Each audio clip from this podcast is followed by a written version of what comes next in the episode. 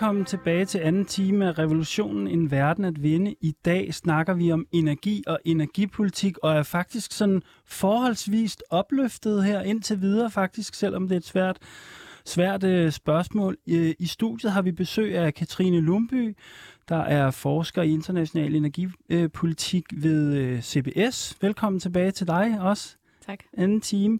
Og vi har også besøg af Mogens Rydiger, lektor i energihistorie ved Aalborg Universitet. Velkommen tilbage til dig også. Tak. Og øh, altså, jeg kunne godt tænke mig, vi skal jo lave et nyt øh, samfund og et nyt energisystem, og, øh, og i den øvelse, der tænker jeg på en måde, det kunne være lidt fordelagtigt også at stille de der lidt dumme spørgsmål, de der øh, sådan, øh, hvad skal vi kalde det, fundamentale spørgsmål. Ja. For ligesom at finde ud af, hvad har vi egentlig af byggeklodser? Hvordan kan vi tænke det hele på en ny Hvordan kan vi tænke, lige præcis, hvordan kan vi tænke det hele på en ny måde? Og derfor havde jeg tænkt, at vi faktisk lige skulle bruge en lille smule tid på energihistorie, og måske også lidt øh, energiantropologi. Øhm, og, og sagen er jo, at vi har dig i studiet, Mogens. Du er jo energihistoriker. Øhm, så min, altså, og jeg, min ege, mit eget forhold til energihistorien er, kommer fra en forfatter alene, og det er øh, øh, humanøkolog øh, Andreas Malm og hans begreb om fossil, fossil kapitalisme. Um, men det kunne jo være, at der var mange andre vigtige nedslag i historien, som mit lidt åbne første spørgsmål til dig, Mogens, det er sådan, er der noget, vi skal vide fra historien, når vi nu vil lave et nyt samfund? Hvad er vigtigt at vide fra menneskenes forhold til energi? Ja, nu griber Andreas Malm jo fat i et af de uh, helt centrale nedslagspunkter. Og det er jeg glad for, så jeg har ikke læst de helt forkerte bøger. Det, nej, det synes jeg bestemt ikke. Det er en ganske fin bog. Um, men, men, uh, og når jeg siger, det er et, et centralt nedslagspunkt, så er det jo fordi, uh, det er overgangen fra, fra det, uh, man kan kalde sådan organiske samfund, uh, til de fossile samfund. Og, og det betyder jo, at, at, um, at man, man skifter sådan de lokale eksisterende brændsler, som vand eller træ, eller hvad det nu kan være, øh, ud med, med fossile brændsler. Fossile brændsler, de, de kan nogle ting, som, som, øh, man, øh, som gør, at man kan bygge samfundet op på en, på en anden måde. Øh, man, kan, man kan lære øh, fossile brændsler, og man kan transportere fossile brændsler, og det, og det betyder, at der ikke behøves at være nogen sådan geografisk sammenhæng mellem øh, det sted, hvor der er energi, og det sted, hvor man producerer eller bruger øh, energien. Og øh, det gør jo, at man kan, man kan lægge øh, store produktioner og store fabrikker, øh, hvor man har lyst til det, om jeg må sige, så må sige. Altså i hvert fald i nærheden af, af noget vand er nok en fordel, men så længe det er kul, det handler om i hvert fald. Øhm, men, men det gør øh, samfundet meget mere fleksibelt. Man kan bygge, man kan bygge store byer, man kan, man kan man kan begynde at, at, at lave nogle infrastrukturer, øh, hvad hedder det, som, som man ikke tidligere har haft. Og man kan opbygge, og det er jo det, man starter med, sådan en gasinfrastruktur øh, i, i øh, byerne først i relativt øh, lille målstok, men det, det vokser og vokser. Nu kan man sige, at gassen har nogle, nogle begrænsninger, som, som elektriciteten ikke har, som, som følger efter sådan en, et øh, små halvt århundrede efter øh, gasinfrastrukturen. Og Øh, hvad hedder det, elinfrastrukturen kan man udvide øh, næsten grænseløst. Og, ah, okay. Og, og øh, det, det er ikke helt rigtigt, men, men altså, det, det, øh, det er ikke så vanskeligt at, at opbygge store, øh, stabile infrastrukturer på, på el, som, som der har været på gas. Nu, nu kan man sige, nu er vi jo kommet i en anden situation med, med øh, så det, det har vi jo blevet også hørt omkring, øh, Putins måde at håndtere øh, gassen på, altså at, at man kan man kan hvad hedder det, sende gassen over lange afstande i dag også, og, øh, med, med kompressorer og, og øh, sådan noget. Så, så det er... Men, men, men øh, det, altså det er overgangen fra det organiske til, til det fossile. Det synes jeg, det er et helt afgørende nedslag. Øh, så synes jeg også, og det er ikke bare, fordi jeg har skrevet om det, men, men øh, jeg synes jo også, at oliekrisen, eller oliekriserne i, i 70'erne er, er centrale, fordi de er med til at give en, en øhm, anden opfattelse af energi. Øh, dels så, så begynder man at, at tænke energi eller, at, som noget, der er en begrænset ressource, fordi det er det, og selvom det ikke har været opfattet sådan øh, op, i, op gennem 50'erne og 60'erne, og noget, så er det en begrænset ressource. Uh, man begynder at, at, at tænke i priser, og, og det, at, at man tænker i priser, det hænger i høj grad sammen med, at, at efter oliekrisen i, i 73, der, der ser man uh, især oliemarkedet som noget ustabilt, Mm. uh, prismæssigt. Og priserne kører op og ned, og der skal ikke være ret meget øh, fest og ballade ned i et uh, mellemøstligt land, for at oliepriserne er steget uh, ganske betydeligt. Og, og um, hvis man ser sådan på, på grafen fra, fra 73 til i dag, så, så er der nogle gevaldige Ja. udsving. Den Ja. har været nede i, at man næsten foræder det væk i midten af 80'erne til at være oppe om, og, omkring 140 dollar i, i øh, 2009, tror jeg, der var. 2008. Ja, jeg, kan, jeg kan huske, apropos det der med olieprisen, så kan jeg huske, der var sådan en, nogle dage under, olie, øh, nej, under pandemien, hvor, hvor jeg ligesom øh, øh, var op om natten to dage på, på og bare øh, doomscrollede på Twitter, fordi at øh, rygtet ligesom gik, at, at, øh, at øh, olien var øh, blev foræret væk, fordi at der var nogle øh, problemer med logistikken og nogle steder, man ligesom ikke kunne, man kunne ligesom ikke komme af med det der olie, sådan, bare for at sige, de- at det har fluktueret enormt meget. Sådan. Hmm, ja. Øhm, Og det er, nu kan man sige, at, at uh, nu er olien jo så på vej på retur, og, og, og derfor spiller det ikke helt så stor en rolle, og, og uh, den, den gamle kobling mellem olie og gas uh, i forhold til prisen, den er, den er også ophævet. Og, men, men nogen, altså det var en, en uh, på mange måder en, en total fejltagelse at, at koble de to ting til hinanden, fordi det gjorde, at at øh, gassen jo kom til at, at følge olieprisen Mm. op og ned, og, og øh, så, så, så det trækker noget af fleksibiliteten ud af, af, af systemet. så kan man, kan man fortælle den her historie på en måde, måske er det bare min, min marxistiske vokabular, der bare bulrer der ud af, ikke? så må I stoppe mig, men, men at, at oliekrisen i 70'erne på en eller anden måde er et udtryk for, at øh, der opdager vi, at vi er underkastet markedets luner øh, på en eller anden måde. Sådan, øh, At det bliver politisk, at det er kriser. ja, Ja, det kan, det kan du jo godt sige, altså at, at øh, nu markedet på det tidspunkt er jo i høj grad øh, øh, defineret af, af statsselskaber. Ja. men, men, Det er øh, kompliceret ja, men, men, men selvfølgelig, altså vi har jo, altså USA spillede jo en, en stor rolle. Det er en af de ting, der i øvrigt sker omkring oliekrisen, er jo, USA går fra at være olieeksportør til at være olieimportør. Og det, og det, det gør jo også, at, at, jeg sige, at det globale oliemarked, det, det ændrer sig. Altså forskellen på, på oliemarkedet og, og kulmarkedet, der, øhm, og til dels også gasmarkedet, det er jo, at, at oliemarkedet har været overvejende øh, privat, øh, altså de private aktører med de, de store olieselskaber, Mm. der, der, har, der har styret showet, øhm, i hvert fald i, i forhold til leverancer og, og, og priser. Ikke? Jo, jo, jo. Så. Og, og hvad siger du, Katrine? Du, du, du ved jo meget om det, den europæiske politiske his, energi... Øh, eller har du noget at byde ind her med, øh, med i forhold til den her? Det kunne være, at du havde noget at supplere den her, det her, den her grove øh, skitse af en energihistorie. Ja, Noget vigtigt, jeg synes du også synes, bare, det er, altså som Mogens siger, det, er- kriserne i 70'erne har været virkelig øh, vigtige. Også sådan set for øh, omstilling til grøn energi, for det var jo der, hvor man fandt ud af, at det var ikke særlig smart at være afhængig af én type energi. Det var så olie. Og så starter man selvfølgelig med at sige, okay, kan vi få lidt mere kul og gas ind i systemet også? Men det var også der, hvor man begyndte i, i de fleste europæiske lande at kigge på vedvarende løsninger, mm-hmm. og man kunne diversificere sit, øh, sit energimix. Ja, altså få energi ma- fra mange forskellige slags Ja. kilder. Ja. Og det er ikke kun i Danmark, Nej. det er, det er hele Europa. Ja, udmærket. Altså, og så kan det godt være, det bare øh, fordi, at, øh, øh, at, hvad kan man sige, at jeg sådan er filosofisk interesseret, men jeg synes også, der er et eller andet spændende i det der med, hvad fanden er menneskets forhold til energi på en eller anden måde? Og det lyder som et dumt spørgsmål, men, men altså, øh, det skal vi jo vide, hvis vi skal lave et nyt samfund, så skal vi jo vide lidt om, hvad er, hvorfor skal vi bruge energi? Hvad bruger, altså, hvad, hvad, jeg ved ikke helt, hvad jeg spørger om her, men altså, Så er du ind til det her med, hvad er, en, hvad er energikultur? ja, jamen sådan, altså, ja, lidt. Kan du ikke sige noget om det, Mogens? Det der med energikultur, det er et begreb, som du ligesom fortalte mig om i jo telefonen. det, det kan jeg godt. Hvad hedder det?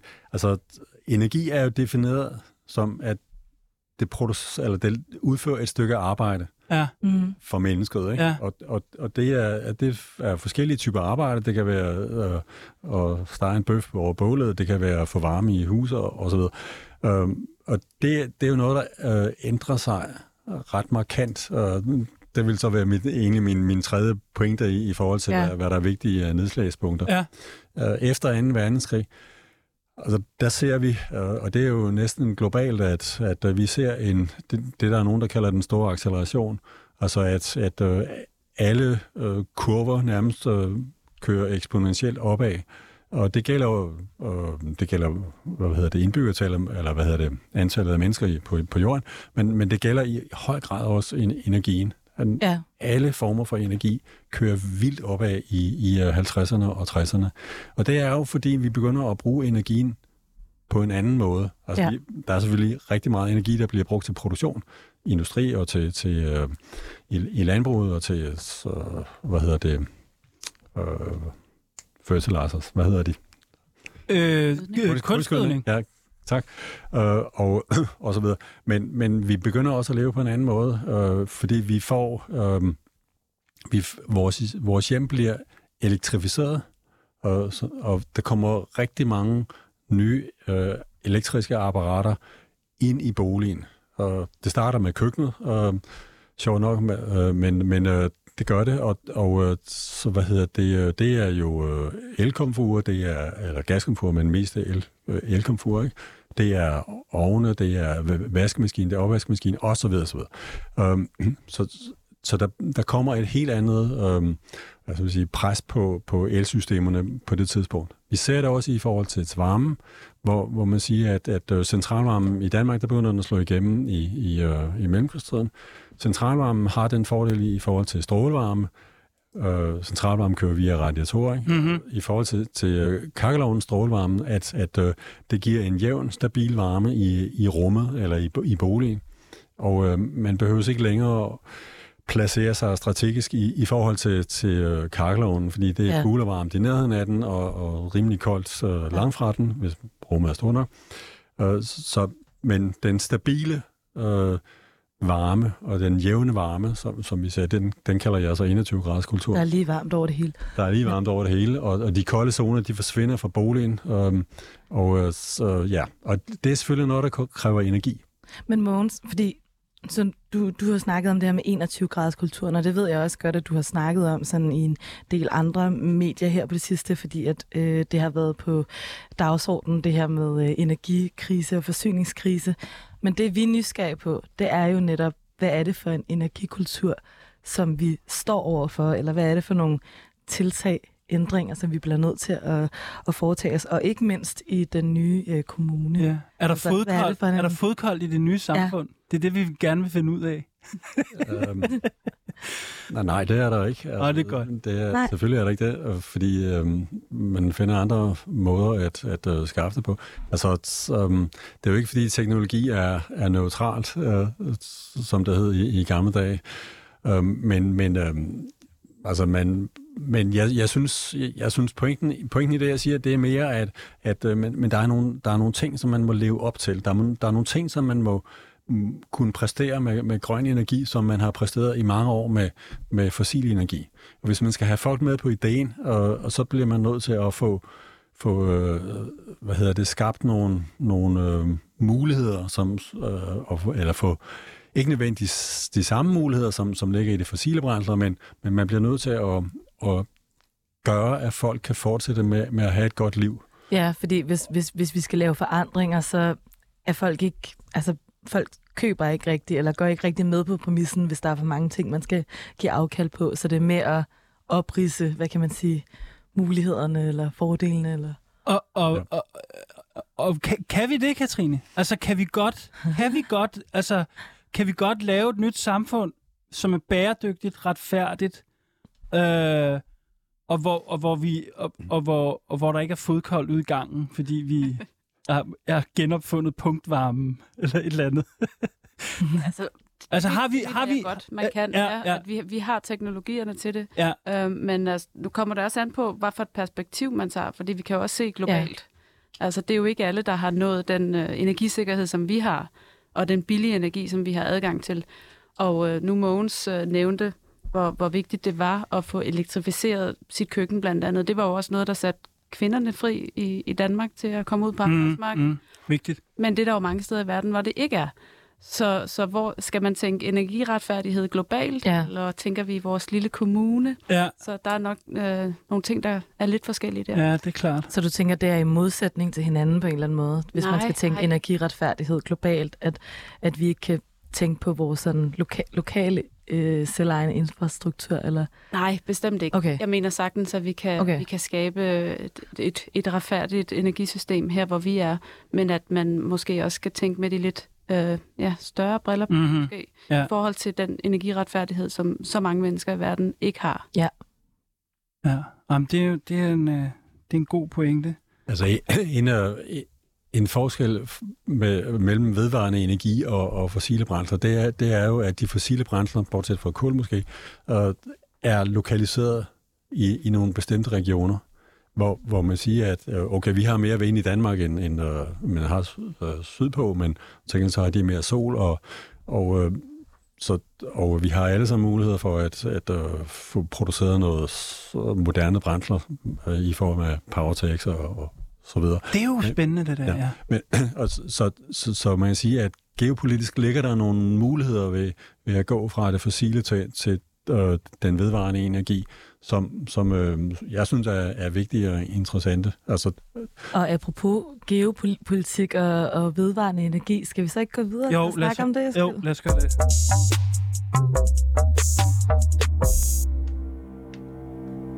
Fordi Eskild, du har jo en, du har lidt en tese, eller du har jo en, øh, en, en tanke i Ja, hvert fald, omkring det her med den vedvarende energi, Ja, politiske det- muligheder. Ja, men præcis. Altså, og det er den her, og den kunne jeg godt tænke mig, for vi har allerede været lidt inde på det, men jeg kunne godt tænke mig at forfølge det noget mere.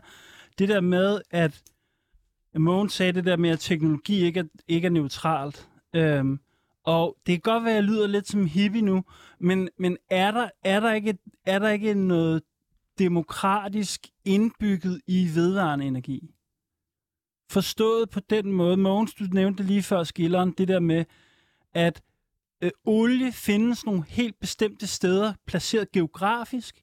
Vedvarende energi er i princippet noget, vi alle sammen har adgang til. Det er faktisk naturens gratis gaver på en eller anden måde.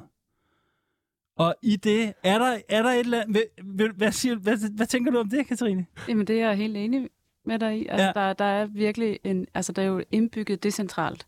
Ja, kan du ikke sige noget om det der? Det synes jeg nemlig er så spændende. Jamen altså, hvis vi, hvis vi får et øh, grønt energisystem, så kommer det jo over på elnettet, som vi også talte om tidligere. Ja. Og så er det jo, at folk rundt omkring har deres egne solceller, eller måske en vindmølle, og, og så, eller et lille vandværk. Øh, dem er der jo også rundt omkring andre mm, steder end i mhm. Danmark. Ja. Øhm, og så, så skaber man jo sin egen øh, energi decentralt, sådan helt øh, sådan basalt. Ja. I Danmark har vi så et centralt elnet selvfølgelig, som man kobler op til, men hvis man bare taler sådan øh, i de store termer, så er det jo decentralt. Ja. Øh, og man kan jo sagtens forestille sig små øh, afkoblede elsystemer rundt omkring i andre steder i verden, hvor det giver mening.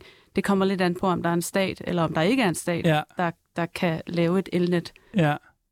Ja, fordi jeg har den grund til, at jeg er imod atomkraft, ikke? det er, fordi det forudsætter et militær.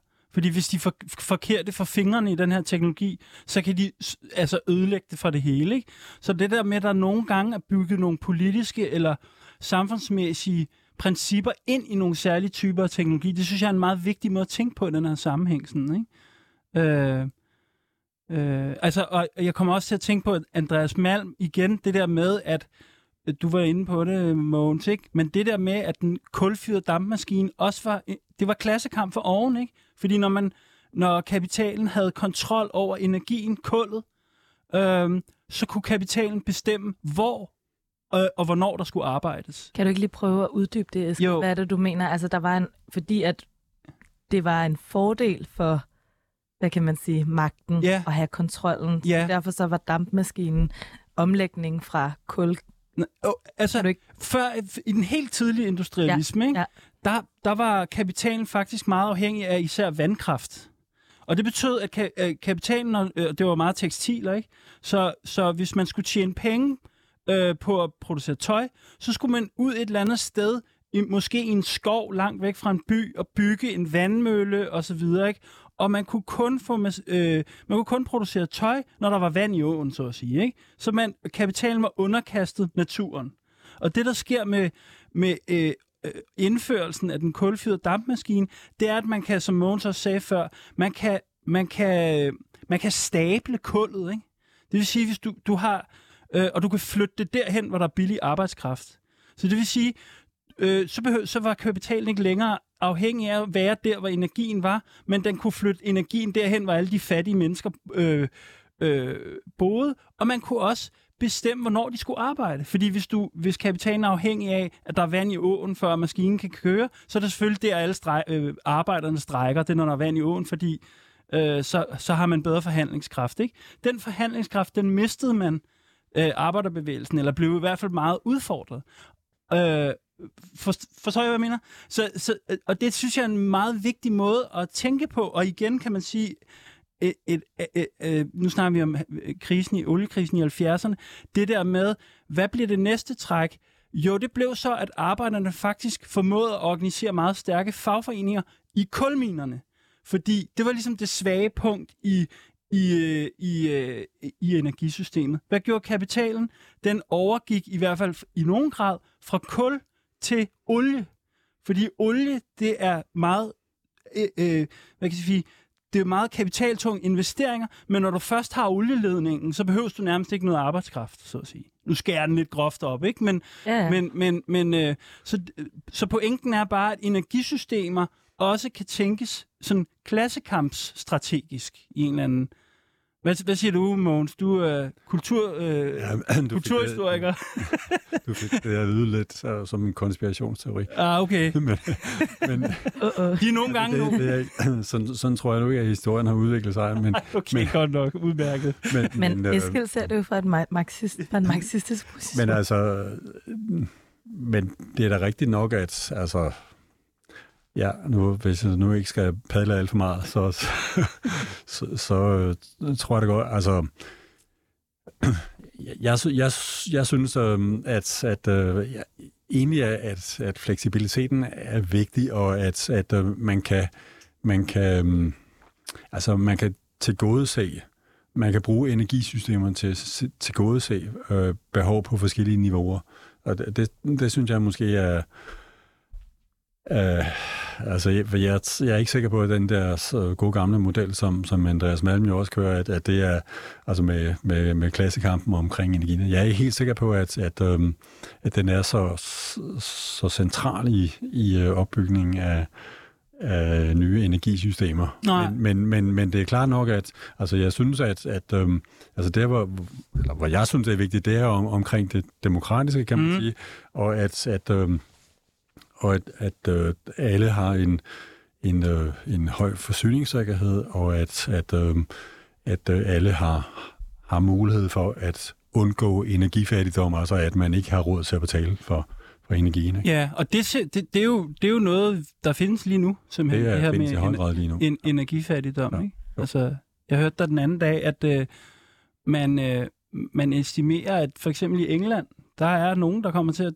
øh, simpelthen dø af kulde den her vinter, fordi ja. de, ikke kan betale, de ikke kan betale for varme. Simpelthen. Så det, nu er England heller ikke noget godt eksempel. Nej. Det er et godt eksempel på, på energifattigdom. Ja. Men øh, et, et, øh, altså, jeg tror, at energi, øh, EU-kommissionen regner med, at cirka 8% af den europæiske befolkning er omfattet af energifattigdom. Ikke? Mm. Og det er jo en pænt stor del af befolkningen, som, ja. som øh, man må have gjort. Det må man have gjort noget med ved øh, øh, i et nyt øh, energisystem. Ja. Eller et nyt samfund. Ja, helt klart. Du nikker, Katrine? Ja, jamen jeg er jo virkelig enig. Jeg har jo også arbejdet med energi i udviklingslande. Og der Nå er ja, energi, Ej, vil du ikke sige lidt om det her? Ja, jamen altså fra, fra mit perspektiv, der, øh, der er energi øh, fundamentet for al udvikling. Altså man kan ikke lave noget nogen steder, der er bæredygtigt, hvis man ikke har adgang til moderne energikilder på en eller anden måde. Altså, og det er jo alt lige fra, de bruger 25 procent af deres indkomst til, at, til, til fossile brændsler mm-hmm. igen, fordi det er jo tit af lande, som importerer. De er afhængige af olieprisen. Og det fluktuerer rigtig meget, og der er også problemer med leverancer osv. Så, um, så de bruger rigtig mange uh, penge, at de få penge, de tjener på energi, som låser dem fast.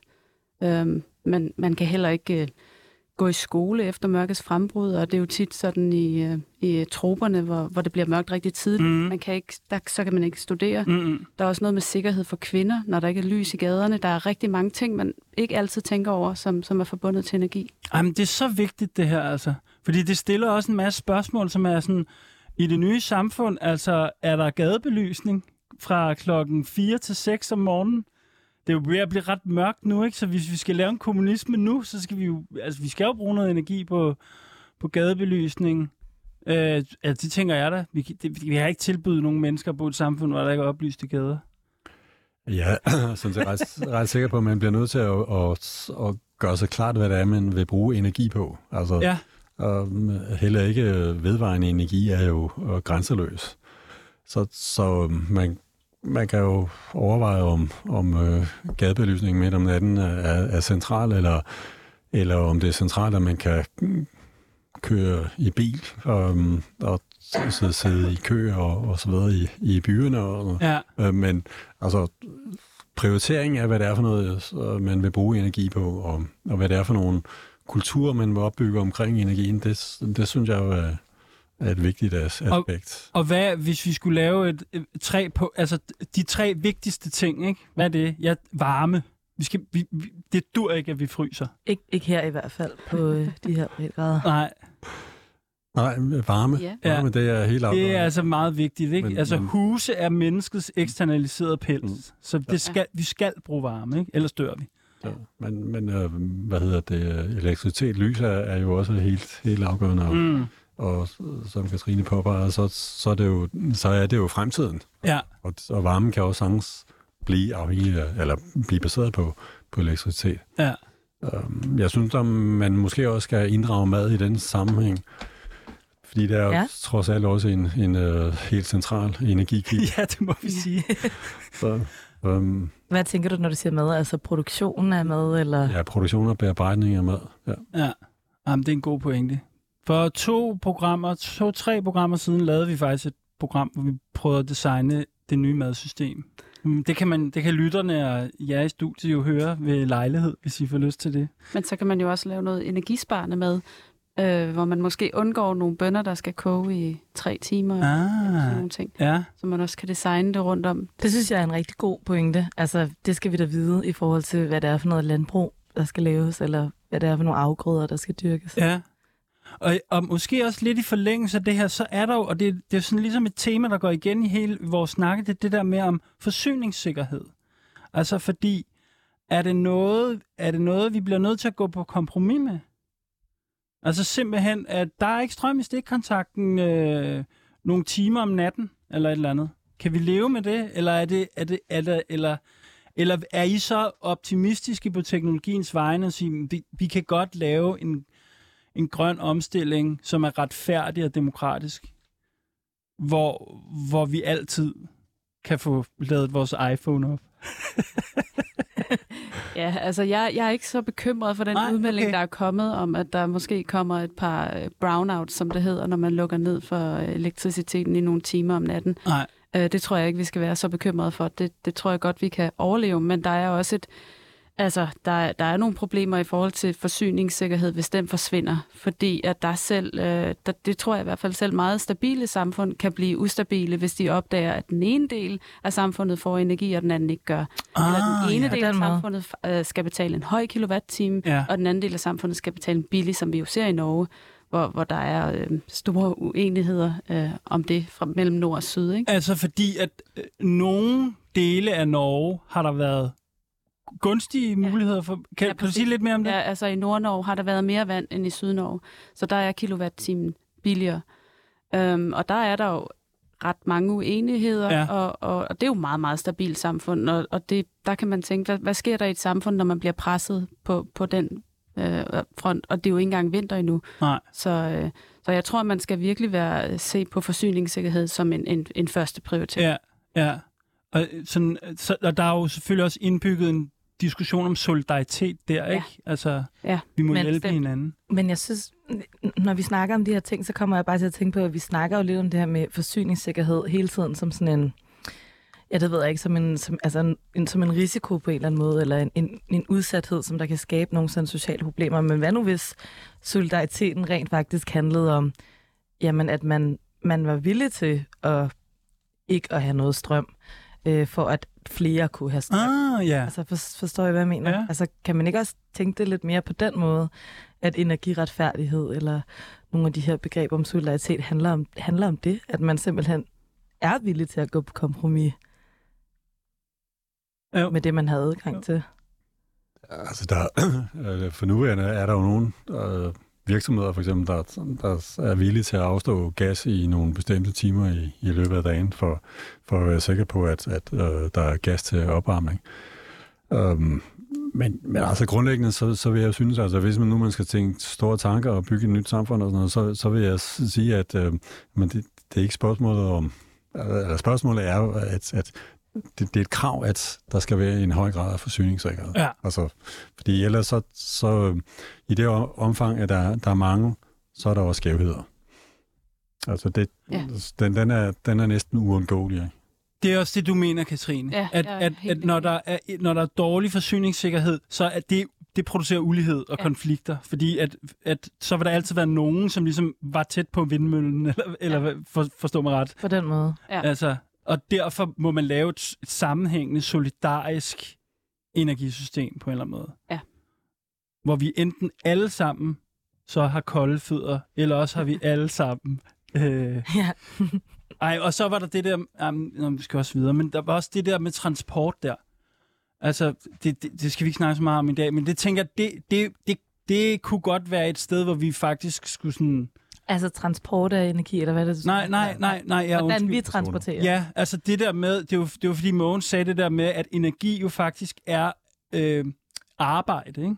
Det, det, det, og, og på den, det man gør, når man bevæger sig i sådan en bil for eksempel, ikke? det er, at man får energien til at få sig selv til at blive skudt ud i verden meget hurtigere, end menneskekroppen selv for en umiddelbar betragtning kan med mad. Ikke? Okay, ja. Så der er noget der, sådan energiantropologisk, som jeg tænker, det der, det, der, der skal vi nok tage Hvis noget vi bare energi. kunne opfinde en måde at skabe energi ved scrolling på øh, telefonerne, så havde vi så, så, stod det, så det lidt bedre ud. Ja, nej, men det var bare for at finde et sted, hvor jeg synes, vi måske øh, må begynde at tænke anderledes. Transport, ikke? Vi skal bo tættere på øh, der, hvor vi arbejder.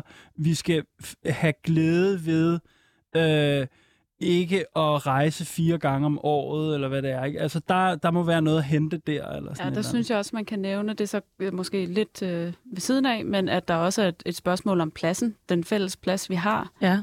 Er det, er det virkelig, altså, går den til bilerne i så høj grad, som den gør i dag? Ja. Når man ser på, hvor meget plads biler tager i bybilledet i forhold til cykler, Mm-hmm. det, det er jo sådan ret tankevækkende. ja. Vi skal også lave et program om transport. Ja. Nå, på et tidspunkt. Nå. Vi skal lige forbi vores øh, brevkasse, fordi hver uge der tager vi jo politiske dilemmaer op fra vores lytteres hverdagsliv. Tak fordi I skriver ind. Øhm, og vi har fået et spørgsmål, som der er lidt beslægtet med nogle af de ting, som vi står og diskuterer i dag. Øh, jeg læser lige højt. Kære revolutionen, mit dilemma handler om tøj, for jeg føler virkelig, at det er en vigtig visuel udtryksform med revolutionært potentiale. Jeg vil gerne købe ordentligt tøj, men det er for det første svært at vide, hvordan tøj er produceret, og hvis det virker til at være produceret på en færre måde, er det ekstremt dyrt og utilgængeligt. Genbrugstøj virker jo i princippet som en god løsning, men den industri er efterhånden også blevet overtaget af de mørke markedskræfter. Så mit spørgsmål er, hvordan skal vi gå klædt efter revolutionen? Og tak for en rigtig god podcast. Ej, det er et godt spørgsmål. Det er meget hverdagsagtigt. Det er det. Frygten, altså, øh, hvad sådan, hvad hedder det, frygten med det der med påklædning efter revolutionen, det er jo det sådan, alle går i sådan en grå, den samme sådan grå kedeldragt eller et eller andet. Det skal vi i hvert fald ikke have noget af, vel? Røde skjorter. Ja. ja. Hvad Ej. er det, Søren Mau plejer at sige til det her spørgsmål? Jamen, Apropos efter øh, revolutionen. Nej, men han er sådan, um, vi, vi har syv slags. Vi Og har hvis, syv slags ting. et eller andet, ikke? Og hvis du så vil, og til gengæld arbejder du så lidt, Ej, at, at, øh, at så kan du selv, ligesom i din fritid, sådan, øh, pimpe dit tøj eller et eller andet. hvis man er vigtig stjernetegn, så bliver rigtig grov, den her. Ja. Du har kun seks ting at vælge imellem. Jeg kan ikke lige okay. huske, men han har det sådan, ligesom sådan, ikke? Men, men jeg synes, jeg synes at det, det, det er et godt spørgsmål, fordi det er sådan meget hverdagsagtigt. Øhm, og jeg er jo altid lidt, jeg bliver altid lidt kynisk med de her, øh, de her sådan, øh, øh, spørgsmål. Det der med, at, at øh, altså, tøj er bare blod og udbytning på vores krop. Sådan har jeg det lidt. Og det, eller i hvert fald i en eller anden forstand, og øh, det er noget lort, men vi skal også have tøj på kroppen. Altså, øh,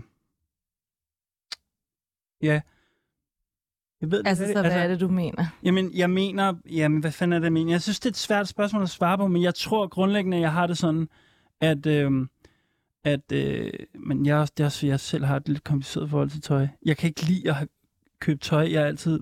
Når jeg skal ind og købe... Det er mange år siden, jeg har købt tøj. Men, men når jeg skal ind i en øh, tøjforretning, så er jeg bange for sådan at komme til at stå og bladre i tøjet fra sidste år. Eller et eller andet, og der er nogen, der ser mig sådan, at- og det er pinligt, eller et eller andet. Men jeg får også mit tøj af min bror, fordi han...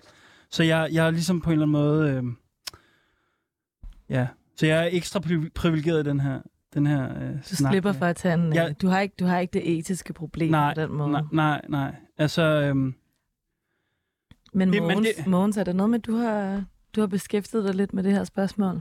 Ja, en lille smule har også, øh, øh, men det har mest været omkring dilemmaerne, fordi det er jo klart nok, en- at nogle af de dilemmaer, der bliver ridset op der i, i uh, indlægget, men det, de er der, og, og øh, man kan også få andre til, altså at, at der, der nogle syriske i, i måske i, i fattige lande, og Bangladesh for eksempel, Ja og, at, at lave de her ting, og, og hvis man nu begynder at købe sådan supergrønt og, og hammerdyr tøj, og noget, men, men så mister hun måske sit arbejde, og, og så videre, så videre, ikke? Um, Uh, og uh, så, på den måde er der jo rigtig mange dilemmaer, der, der, der kobler sig til det. Um, uh, men jeg synes også, der bliver jo lavet nogle undersøgelser, som, som viser, at, at uh, ret meget af det tøj, der bliver købt i, i uh, de billigere forretninger, men det, det hænger uh, eller ligger i, i skabene og, og bliver liggende der, eller hængende der. Og øhm, ja, altså, man kan jo, man kan jo sådan starte med at, at skalere sit indkøb i forhold til øh, ens behov. Og, og øh, så kan man jo... Altså, Der bliver ikke der, noget retail fast fashion. hvad er det? Re- retail? Jamen altså, du ved, weekday og altså H&M og... Nå, ja. Ja. Jamen, jeg tænkte, men der er jo også det her med, at man kan bytte tøj. Mm. Jeg synes, det er et godt princip, Mogens præsenterer her, ikke? Hvis man køber nyt tøj, så skal man skulle bruge det, altså. Man kan ikke bare hø- købe en ny øh, skjorte, fordi man skal til julefrokost, og så hænger den bare inde i skabet resten af Men jeg synes at det kunne være fedt, hvis vi forestiller os, at man bor et sted, hvor man har et kvarter eller et eller andet, at man så deler med hinanden. Jamen, totalt tøjbiblioteker for eksempel. Det er, opla- det er en vild god idé, ikke? Ja. Altså, fordi så kan man nemlig få nyt tøj på, hver gang man skal til fest, eller hvad, hvornår er det nu, man bruger, sådan, ja. Ja. går lidt op i sit tøj, ikke? Ja. Sådan, Så kan, går man lige ned, ligesom, ligesom ens forbrug af litteratur eller et eller andet, ikke? Man, det skal vi da have gang i. Det er da en meget god. Der findes jo faktisk sådan nogle abonnementer til babytøj. Ah ja, De, se nu de vokser der. så hurtigt ud af deres øh, tøj, øh, tøj, Oplagt. så man kan sådan købe et abonnement, og så får man en pakke med alt det, man skal bruge. Ja. Og så når de vokser ud af det, så kommer man tilbage, og så får man en ny. Og bytte, bytteordninger, det kan jeg da huske også. Jeg ja, sådan noget Ja. babytøj, så fik man sådan tre sorte sække, hvor der stod sådan to til fire år, og så skulle man ligesom selv bladre det hele igennem og sådan noget, ja. Og så er der jo også det her, vi har snakket om i nogle af de andre programmer, at efter revolutionen, så får vi jo alle sammen også lidt større muligheder i forhold til ikke at være så begrænset i at være meget sådan fagspecifikke. Så altså, vi lærer jo også at reparere vores tøj selv, Mm. og øh, på en eller anden måde at få større mulighed for, vi får mere tid, fordi vi skal jo arbejde måske lidt mindre i Ja. hvert fald på sådan noget lønarbejde, så Ja. måske får vi også mere tid til selv at kunne lave noget tøj. Ja, ja. Custom lave det. Men det korte svar til det her spørgsmål, det er i hvert fald, der er et princip, og det er, når man, når man rekvirerer nyt tøj, hvor man får det fra, så skal man bruge det. Det synes jeg er et, meget, det er et godt princip i hvert fald. Det er det. Så kan man jo arbejde på at få, få ændret sådan modindustrien, så sådan evindelige jagt efter nye, nye øh, kollektioner, sådan hver 6. uge og sådan noget. Ja, det er også en god pointe. Husk at I kan skrive til vores brevkasse på revolutionsnabelag 247.dk, hvis I har et dilemma. Øh, jeg håber, at vi kommer det en lille smule nærmere, selvom det er ret svært at finde et meget klart øh, svar på.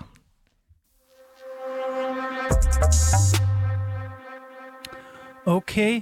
Øhm, nu øh, synes jeg simpelthen, vi... Og jeg synes faktisk at allerede, vi er kommet et godt stykke. Vi har været, faktisk været sådan forholdsvis konkrete. Øhm, Kan vi prøve at opsummere nogle Ja. af de ting, som vi allerede er kommet frem til? ja, det kan være, at vi kan gøre det lidt i fællesskab. Det, der kom lidt... Det, jeg synes var sådan ny viden for mig, det er det der med forsyningssikkerhed er faktisk et ulighedsspørgsmål. Det, det, er, virkelig, det er virkelig en god pointe. Altså, Det, det er et grundvilkår på en Ja. eller anden måde for når, demokratisk stabilitet. Ja, så- når man har et ustabilt og, og ulige energisystem, så producerer det politiske konflikter og uretfærdighed. Så derfor skal vi have et stabilt øh, energisystem. Det synes jeg var nummer et. Øh, så synes jeg, det var fedt. Jeg, jeg, jeg synes, det var virkelig optur at høre fra Søren Hermansen der på Samsø, ikke? fordi han, han havde ligesom, han, jeg synes, der var virkelig noget selvtillid derfra, ikke? som jo ligesom handlede om, at man kan sgu mere selv, end man lige umiddelbart øh, tror, hvis man sætter sig noget for, ikke? Så Men var, han snakkede jo lidt mere om det her med sådan, øhm, vejen derhen på en måde. Altså han sagde, i stedet for at spørge, øh, hvordan, så skal man ligesom sige, hvorfor. ja, Så hvis man skal få flere med på ideen om øh, vedvarende energi, så skal man prøve at fremlægge, sådan, hvor, hvorfor det er, at folk de får noget ud af det. ja.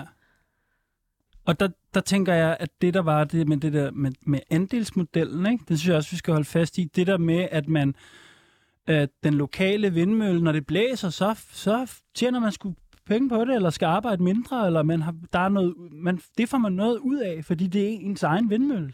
Altså. Men der kan man også til at tænke på det program, vi lavede om kooperativer, hvor vi jo også snakkede rigtig meget om andelstanken. Men altså, kunne man ikke forestille os, at vi ligesom varetog energiforsyningen?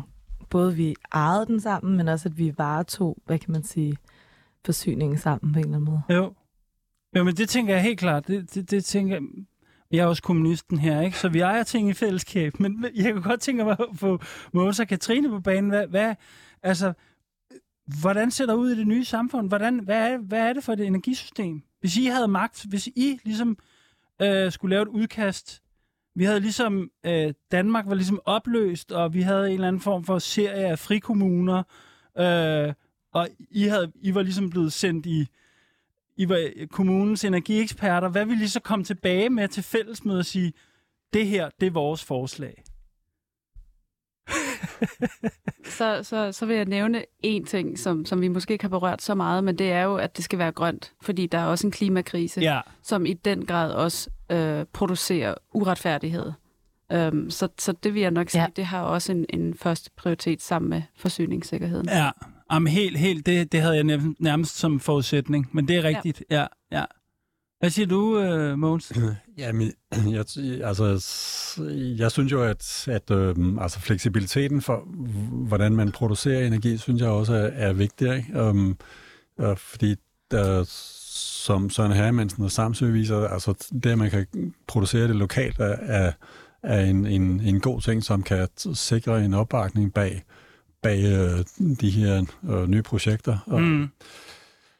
det er så, s- kombineret med, med sådan de øh, forsyningssikkerhedsskabende infrastrukturer. Øh, og det, det, øh, det tror jeg, det er en, en, en vigtig ting også. Og så tror jeg, at, at øh, kommunen det er måske lidt småt, småt nok. Det, det, det er fint nok at gøre det på kommuneplan og, eller på øgeplan og sådan noget. Men, men vi skal have... Øh, vi skal have det store med os. Ja, Altså de, ja. de, øh, det transnationale, altså hvad hedder det, samarbejde mellem nationerne, samarbejde mellem forskellige øh, klimas, klimaregioner og, og, og så videre. Det, det tror jeg, det er altså et, et stort sammenhængende energisystem, ikke, øh, ikke bare øh, det decentrale. Og det er også det her med, at i nogle steder i verden, der blæser det meget, men solen skinner ikke så meget. Det kender vi måske mm. Herfra. Og andre steder i verden, der er det omvendt. Så derfor skal vi være forbundet på en eller anden måde. Ja, Så- og også tidszoner. Altså når solen er st- stået op, og når den går ned. Øh, Så det kan man også tænke ind i det. Så bliver det jo meget stort. Og så er det, vi også skal ind og tale ejerskab. Ja, Det er et stort samfund, så er det jo ikke noget problem, kan man sige, i- ideelt. nej. Men det lyder alligevel lidt urealistisk, ikke? At hele... Ja. Altså, vi bliver, vi bliver 8 milliarder mennesker lige om lidt, eller noget af den stil, ikke? at vi alle sammen skulle sådan, leve under det samme energiprincip. Men der er jo en, der har haft øh, den vision før, og det er direktøren for State Grid, eller den tidligere direktør for det kinesiske statsejede elselskab. Selvfølgelig. Mm-hmm. En maoist. Ja. og det var faktisk også med klimakrisen i, i tankerne. At han Okay. at jamen, hvis vi forbinder det, så, så er det integreret, og så kan vi have et 100% øh, vedvarende energinet på State Grids hænder. På State Grid, Det er, så, ja. det er jo så det. Det er Hvis vi, lige, hvis vi lige tænker væk fra den her monopolisering og øh, kommunistpartiet, altså hvad, kan, Ja, det skal vi ikke noget af. kan det lade sig gøre? Altså, Ja, det er jo det store spørgsmål. Ja. øhm, ja, men altså, så, øhm, hvis man tænker ud af boksen, så kan alt vel lade sig gøre i, i den sammenhæng, men, men øhm, ja, det er, så- det er jo sgu svært at svare på. Men jeg synes, det der med at have en masse lav, altså det synes jeg, jeg synes en af de her, en af, lav. altså et, et, et, altså et, ja, et andels, Mm, øh, andels øh, øh, konstruktion, ikke? Altså det der med, at vi, øh, vi bliver nødt til at tænke om energi som noget, som vi skal bruge på linje med alle mulige andre ting. Altså det er jo det, vi har fundet ud af. Energi er fuldstændig fundamentalt for, at, vi, for at et hvilket som helst samfund overhovedet kan løbe rundt. Og det der med at tænke energi ind som noget, man ligesom har ansvar for i, på forskellige lederkanter. Ligesom da vi snakkede om landbrug, det der med, vi, vi, havde, vi havde jo ja. øh, øh, en, øh, en regenerativ jordbruger i studiet, som ligesom, hun var sådan, hun havde lavet et servietregnstykke, og hun var sådan, der er nogle flere mennesker, der skal begynde at lave noget mad. Fordi det dur ikke, at... Øh, og der er måske lidt noget af det samme her. Ja, ikke? altså, jeg tænker også. vi skal være, vi skal være mere som civilsamfund, skal vi være mere orienteret og investeret i det her energispørgsmål. Det kan vi ikke bare lægge hen til nogen øh, øh, sådan et, et eller andet abstrakt, noget med staten, eller et eller andet med Shell, eller et eller andet. Det må vi ligesom på en eller anden måde hoppe ind i og sådan slås om, eller et eller andet. Men det er så også meget forskelligt, alt efter hvor man er. Det er kontekst. Kontekst er utrolig vigtigt, når vi taler energisystemer. Altså fordi man har ikke samme muligheder inde i byen for at stille sin egen vindmølle op, som det er man en god pointe. har øh, ude i de landlige områder. Ja. Ja. Så det, det har også noget at gøre med i forhold til, ja, det ved jeg ikke, hvor man, hvor man placerer sig øh, for ligesom at skabe den her, ja. Hvad sagde, du, Mogens? Ja, men til gengæld har man jo i byerne større mulighed for at, at lave nogle fælles kollektive løsninger, og Ja. sådan noget, end man har på landet. Så, så ja, det er... Og man slipper for at køre langt, for eksempel Ja, meget ofte. ja, Undskyld, jeg ja. ja. Nå, men jeg, men jeg tror, at, at når man snakker om fysik, forsyningssikkerhed og, og, og nye energisystemer, så tror jeg, det er, det er nødvendigt at jo også at have i baghovedet, at, at energi er nok en, og bliver nok ved med at være en øh, begrænset ressource. Um, det er i hvert fald en, en ressource, som, som, som ikke er der kontinuerligt. Um, når vi snakker om vedvarende energi, ikke? Og, og i alle andre sammenhæng, så, så er det en begrænset ressource. Mm-hmm. Ja, selv vedvarende energi er en begrænset ressource. Ja, på et eller andet plan er det Ja, jo, fordi ja. det, det er jo ikke, øh, solen skinner ikke altid. Nej, nej, nej. Jamen, det, er en vir- det er en virkelig vigtig pointe, det der med... Jeg er jo stadigvæk også på det der øh, sådan lidt økoagtige, ikke? At, at kommunismen har... Den skal have et andet forhold til natur, simpelthen, ikke? Øh, naturens luner. Det må vi blive nødt til på en eller anden måde at forstå på en ny måde. Øh, det har jo lidt, også lidt det, noget med det der at gøre, ikke? Solen skinner ikke altid, altså. Det må vi jo... Øh, Ja. For at være sådan lidt realistisk. Ja. Altså, jeg kan godt lide, at utopi er sådan lidt realistisk, ikke? Der er nogle, der er nogle nødvendigheder, som vi ikke kan hoppe om hjørner med, på en eller anden måde. Men du smiler, Katrine. Ej, jeg er bare meget enig. Ja, okay. at man, altså lige præcis med energi, der er det jo også bare meget lavpraktisk, meget af det. Ja. Og det skal man også tage med. Ja. Øhm, og, og putte det ned på et plan, hvor man taler realistiske løsninger. Ja. Men hvad, hvad bliver det sværeste så ved at, at, at lave et energisystem, som der både er bæredygtigt, retfærdigt, Og demokratisk. ja, og demokrat. Altså, hvad er det sværeste ved det? Jamen, jeg, jeg tror, at det har noget med sammenhængskraft at gøre, og, og, og nu har Eskild flere gange nævnt uh, resiliens, og det er altså skabe den resiliens, uh, som, som skal til for, at, at det med høj forsyningssikkerhed og en høj, altså klima ordentlige løsninger og så, og så videre. Det, det tror jeg, det bliver, det bliver noget af det svære. Ja, ja. og på Ja. den ene side slippe fri af afhængighed af diktaturer og dårlig måde at producere energi på, og på den anden side stadigvæk have forsyningssikkerhed og være modstandsdygtigere. Ja. Ja. Jamen, altså, jeg synes, vi, jeg, jeg, jeg synes, det har været så spændende, det her. Altså. Det må jeg indrømme. Altså, øhm, øh, jeg synes, vi er kommet et godt stykke, faktisk. Øhm, altså, øhm, vi har ikke så meget mere tid tilbage, Laura. Nej, Nej. så jeg tror, altså, altså, det var det afsluttende. Ja, jeg tror, det var, det var, det var simpelthen, hvad vi nåede. Men jeg synes, vi, kan, jeg synes, vi fik nogle gode råd med her af, af, af de to energieksperter. Altså, øh, Jeg håber, det var okay for jer også at være med til at fantasere Ja. om Ja. øh, alle de her øh, store, store planer og store idéer, som Ja. vi har herinde. og vi, vi må jo ligesom... Øh, ja, vi må, vi må tænke videre over de her spørgsmål. Det var i hvert fald øh, dejligt, de kom. Øh, tak til øh, vores gæster, Katrine Lumby øh, fra CBS og Mogens Rydiger øh, fra Aalborg Universitet. Det var en fornøjelse, at I ville, I ville tænke højt sammen med os herinde. Øhm, Tak fordi vi måtte være ja, med. tak fordi vi må være. Ja, Tak. Lyt med igen næste tirsdag, hvor vi har dedikeret to timer til at tale om revolutionen. Og vi hedder Eskil Halberg, og jeg hedder Laura Hinder Blankholm. Og Maiken Kilgaard har lavet indslaget fra Skoleblokade for klimaet. Vores redaktør hedder Sine Bæks. Baks. det vi skal huske at sige, det glemmer vi til at sige. Man kan lytte til programmerne. Det er sådan noget, man gør i radiosprog. Det har jeg lært. Så det er en god måde at padle på. Så siger man sådan, husk at lytte til alle de andre programmer, som I kan finde på... Øh, og så nævner man en, hel masse... De Men det er jo faktisk også noget, vi mener. Vi, jamen, det, ej, det er det, og, vi, og vi, øh, jeg synes også, vi er blevet bedre til sådan at prøve at krydsreferere lidt. Vi har da også snakket lidt om landbrug og så videre og så videre øhm, i dag. Øhm, Ja, så man kan høre vores tidligere programmer. De ligger både inde på 24-7's app, men også i alle de forskellige øh, tjenester, hvor man kan høre øh, podcast.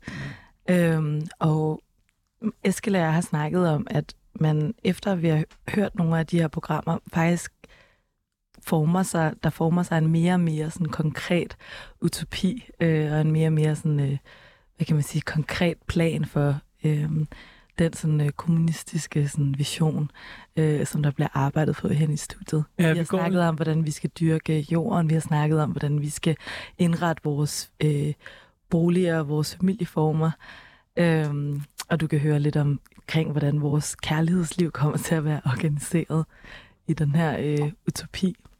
ja, vi snakkede om, at vi faktisk vi skulle lave et eller andet øh, program på et tidspunkt. Simpelthen. Vi bliver nødt til at, og, øh, hvad hedder det, øh, samle op på et tidspunkt. Så vi har vi, så vi simpelthen øh, har et manifest for det 21. århundrede. Måske vi skal lave, måske vi skal skrive en pamflet eller et eller andet. Det må vi lige... Det må vi Tipunkt- lige ja. 10-punktsprogrammet ja. i hvert fald. Ja. Nå, men tusind tak, fordi I lyttede med, og tusind tak til vores gæster endnu en gang. Husk, at vi har kun vores lænker at miste, men en verden at vinde.